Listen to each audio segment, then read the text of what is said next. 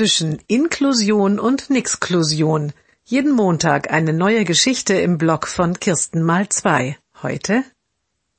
Er ist in der Fußball AG angemeldet. Er spielt schon lange im Dorfverein. Nun also auch in der Schule. Schwierig, findet der Sportlehrer und fordert eine Begleitperson. Also stehen jetzt sieben Kinder, der Sportlehrer und die FSJlerin in der Halle. Die Mutter sitzt auf der Tribüne und schaut zu. Der Sportlehrer erklärt die Übung. Dann wendet er sich an die FSJlerin. Und du kickst mit dem Jungen den Ball hin und her. Ach herrje, denkt die Mutter. Der Junge hampelt nur rum. Drei Nachmittage lang geht das so. Der Junge hampelt immer mehr rum. Beim vierten Mal stellt der Sportlehrer rot-weiße Hütchen in der Halle auf.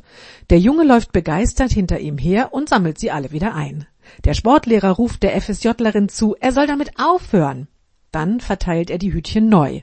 Der Junge sammelt sie alle wieder ein. Der Sportlehrer brüllt die FSJlerin an, aufhören, endlich aufhören. Jetzt geht die Mutter in die Halle.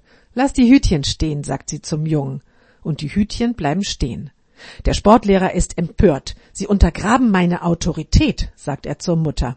Da gibt es nichts, was untergraben werden könnte, sagt die Mutter und setzt sich wieder auf die Tribüne.